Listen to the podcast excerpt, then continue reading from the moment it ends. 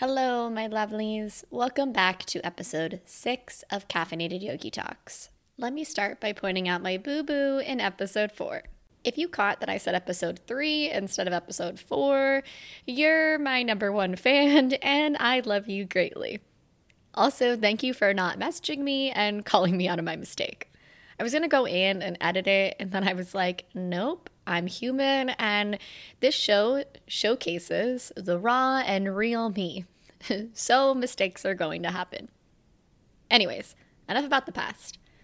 Let's talk about what's on tap for today. If you follow me on the gram, you know that I love to poll and ask what y'all want to hear about on this platform. And apparently, you all love what I like to call yoga teacher talks, aka just random life vent sessions. So here we go. Today's rambling hot mess express is about toxic relationships. That might be with a friend or significant other. Maybe it's your relationship with Instagram and other forms of social media. We are going to define what exactly encompasses the toxic state because sometimes it just might be a harmless vent sesh. And to be honest, that might be needed. We'll also talk about how to maybe ditch the toxic BS. If you are a human who talks to other humans in person, virtually, or maybe a mixture of both, this is for you. So go grab yourself your favorite yummy beverage and let's dive in. Hi there. Welcome to Caffeinated Yogi Talks. I'm your host, Danielle Collinsworth. Here, we will talk about all things yoga, both on and off the mat fitness, entrepreneurship, this crazy thing called life, and maybe a bit about coffee.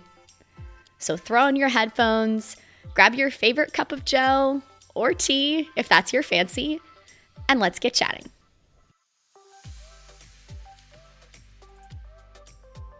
All right, so this concept of toxic relationships can weigh really heavy on your heart. So, I want to start by taking a moment to dive into a tiny bit of yoga therapy. And what I mean by that is we're going to take two cycles of breath where we really focus on controlling our breath. And if you're like, oh, this is some weird ass shit, just give it a try, my friend. It might help.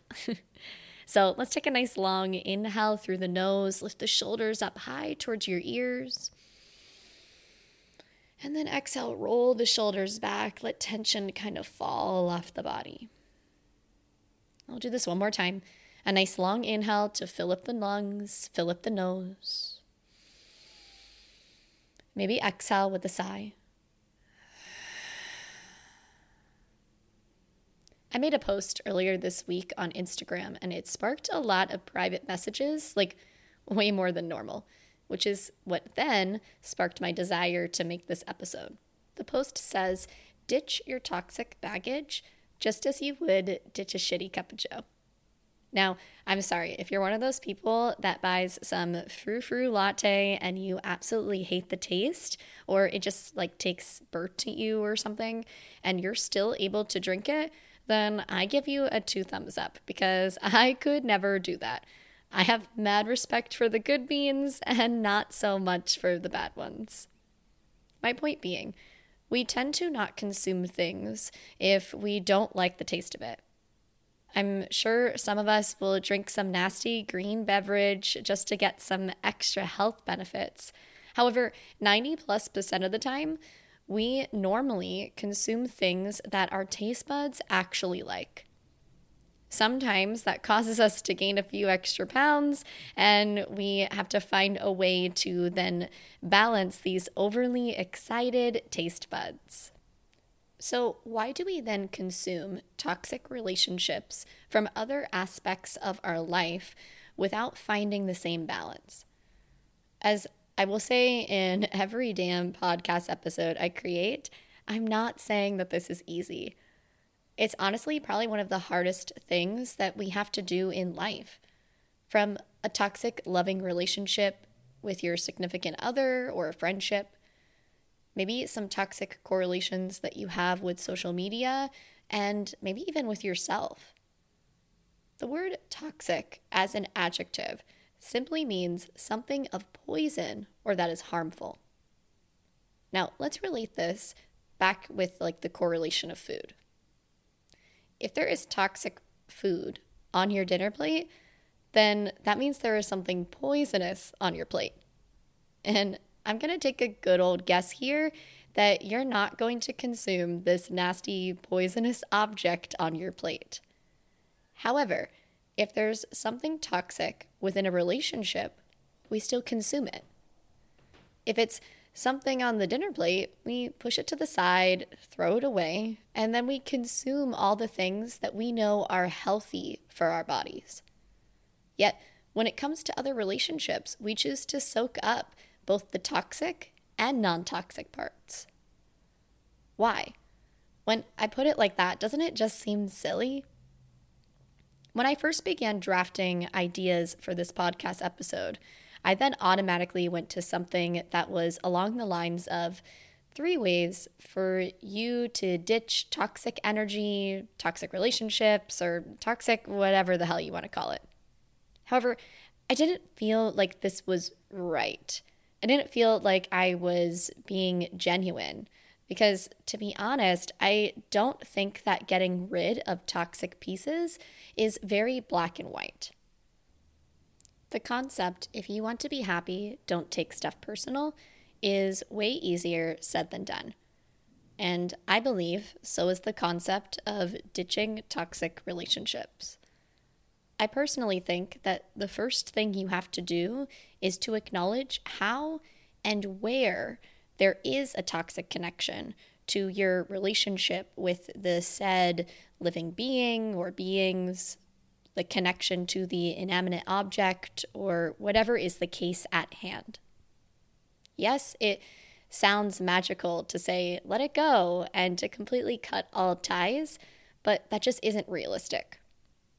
A comment came up on my post yesterday that made it pretty obvious that you cannot always cut ties with the snap of a finger.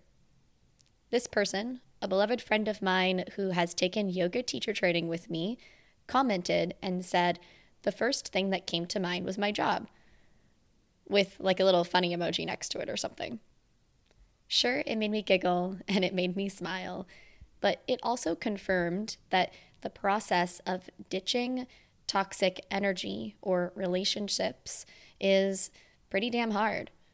It is unfortunately not as easy as throwing away that shitty cup of coffee. So, where do you start then? How do you release the toxic energy when you can't simply throw it away? Before I continue, I want to note that these are all my opinions, and I really do wish that you take them as is. If it resonates with you, fantastic roll with the punches, and implement as many of these lovely little ideas into your life whenever you can. However, if none of these jive with you, then don't force it. Listen to what I say and feel free to send me a message and tell me that I'm batshit crazy and that none of these make sense. There's a reason why this podcast is called Caffeinated Yogi Talks. I want this to be something where you sit back, ponder, and maybe have a conversation with me or somebody else. This is not a platform for me to sit here and riddle off fun facts for hours on end. However, some factual things will definitely come up from time to time. So, getting back on track, I believe the first thing, which I know is going to sound obvious, is to acknowledge where the toxic piece of the puzzle is coming from. What is the underlying cause? And is there a way you can then still have this relationship without completely cutting all the ties off? Now, I know that might be a concept that is kind of hard to swallow, as some relationships are hella toxic and very unhealthy. In those situations, I know you might have to get out as quickly as possible. Do that if it's needed, and remember, there is no harm in asking for help. However, there are going to be other relationships where you don't need to completely throw them away. For example, some of us might correlate a toxic relationship to social media. I do not think that means that you have to go through and delete every single account that you have. But for some of us, taking a detox from social media might be what you need. Maybe that's for a day, a month, a year, who knows? And if that's what works for you, awesome. Do it. Do you and find what brings you happiness. Find what brings you balance. But for some of us, myself included, social media is where you drive your main source of income. If I was to cut off social media, I would basically be cutting off my one and only way to pay bills. And sorry, not sorry, I prefer to have funds to buy all of my yummy Trader Joe snacks. So I'm going to stick on the gram. For me, if I had a toxic relationship with social media, I would probably go through a process that looks like this. First, acknowledge what piece of social media is the toxic part. If you then realize that it's the whole damn shebang, then sure, maybe look at eliminating it. However, for me, I'm going to use the example that there might be one to 10 accounts that I follow that are very toxic to me. Whenever the posts come up, I get frustrated. Whenever I read the information that they are portraying, I get pissed off. As soon as I even see their damn name on the screen, I go from having this awesome smile to RBF real quick. From here, I would evaluate and figure out how to eliminate these toxic pieces from my direct vision on social media. And from there, I think the answers are pretty obvious in regards to how you cannot see this toxic piece of the puzzle. You can delete the account, you can stop following them, you can hide them from your feed. The list goes on and on, and the ways that you can control these mechanisms on Instagram, Facebook, uh, are probably way beyond the magnitude of what I know. Uh, I'm sure on other platforms there's even different ways to do this, but I personally stick with Instagram and Facebook. No matter which route you take, the first thing you have to do is look internally. You have to see what is it that is bothering you and then make adjustments from there. I'm going to continue on with a bit more of a personal example that hopefully makes it click a little bit more besides this social media or internet concept. There are friends in my life that I can truly say I love dearly. I might not spend as much time with them as what I have in the past, and there might be times when I would love to be around them more, but well, such is life, and you know, things get in the way and happen. There are parts of this relationship that are toxic to me, which is why I have directly chosen to distance myself to where I can be at a healthy state. I'm not saying that this process is easy or quick. I'm also not saying that it's fast. To be honest, it's still very much ongoing when I sat back and really realized what things were bothering me with this specific relationship, they were all things that I was in control over and things that I was able to make a direct impact on. When I really looked at it, this relationship was causing me to view things within my own personal life differently. From business decisions to how I spent my time, to the food and alcohol I was consuming, and the list goes on beyond that. And this, I think, is a part that a lot of times is neglected. Whenever we're reviewing toxic things with people, with an object, with social media, whatever it may be, we have this tendency to just jump to an extreme. And I do understand that sometimes the extreme is needed if we backtrack to what I talked about a few moments ago with that unfortunate, very unhealthy toxic relationship, the one where you know the whole dang person has to go, then that's a different story. But when you look at the relatively, in the grand scheme of things, healthier relationships, and you realize that you have control over something to make a change, where you can then make this relationship healthier and you can make the entire thing something that then is not toxic, then the ball falls in your court completely. You then have to decide how, if, and where you are going to make changes within this relationship to bring yourself to a healthier state in your life. Just because there are pieces of the puzzle that are toxic to you doesn't mean that they are toxic to the other person or to the other thing. So it's your job to make the adjustments you need for your health.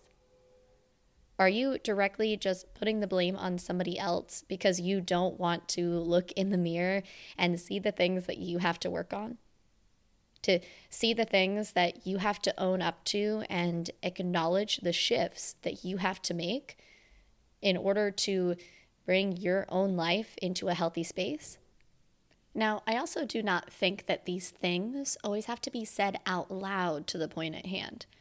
If we're talking about the person that's the shitty cup of coffee, then yes, by all means, a conversation has to happen. And the conversation is probably going to fucking suck. You're probably going to have not one, not two, but 10 or 20 or 30 conversations with this person before the relationship is completely, quote unquote, thrown in the trash. And you know what? Those conversations will only make you stronger. Remember that it is okay to cry during those conversations. It's okay to get pissy. It's okay to think that you're making the wrong choices. All of these things are natural because you're human. However, not all relationships fall under this category. If we're talking about the person where the coffee itself is not the problem, but the way that you ordered it is the problem, then you have to look internally and maybe just have a conversation with yourself. And I'm sorry, but I'm going to keep sticking to this silly little coffee analogy. If I ordered a cold brew and I realized that I just wanted a solid black cup of coffee, the cold brew might still be good. It's just not something that's resonating with me right now it's cold out, it's fall, or it's supposed to be. Yeah, whenever I walk outside today, I'm like sweating my ass off. But instead, I potentially want something warm. Well, that doesn't mean that I have to throw the damn thing out. I made a mistake and I should own up to it. Goodness, I swear I'm hopefully going to become an analogy queen soon because I feel like I just keep coming up with these corny little things on this podcast. Anyways, some relationships might have to be thrown in the trash, others might not. I think we're all on the same page here. Yes? The relationships that do not have to be directly thrown into the trash do not always require a direct conversation. It might be needed, but it might not. Connecting back to this very broad example that I'm using with a direct relationship with friends of mine, I did not find it necessary to have a conversation as I realized there were certain things that I was doing that I needed to stop doing in order to feel like I was in a good place. I realized that there were shifts that I needed to make with this relationship in order for me to develop my business. In my opinion, those conversations do not have to be had with the person at hand. I had realizations that I made with myself about myself, and I therefore adjusted myself accordingly. I didn't need anyone else's approval. I'm not saying you should always be a coward and not have tough conversations. But I do think it is important to acknowledge when something is more of an internal problem or an internal shift as opposed to you bringing the stress onto an already stressed relationship. Now, to be quite honest, I truly feel like I can just rant on and on on this topic, so I'm gonna hit the pause button here. If you have any questions, I do encourage you to reach out to me. Um, I love utilizing this platform in regards to this ramble, what I like to call yoga teacher talk sesh. But I also think that sometimes you might just need another person's perspective.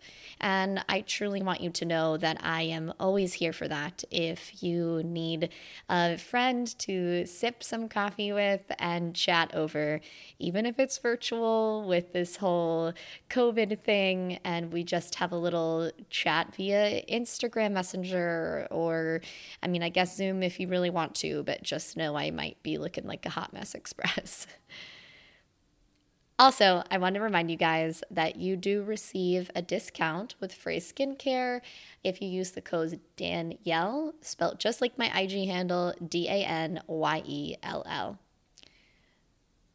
I'm hoping that you enjoyed this lovely little rant. And if you didn't, I'm actually planning on throwing some knowledge bombs your way in the next episode as we talk about how, if, and where foam rolling is needed. Like, should you ditch the foam roller? if you found any enjoyment, any good takeaways, anything that was just dope, then please head over to Apple Podcast and give this show a five star rating. I truly do not think you guys understand how important that is for me to be able to grow my business. So please, please, please, please, please go hit the five stars. And until next time, namaste and slay boothang.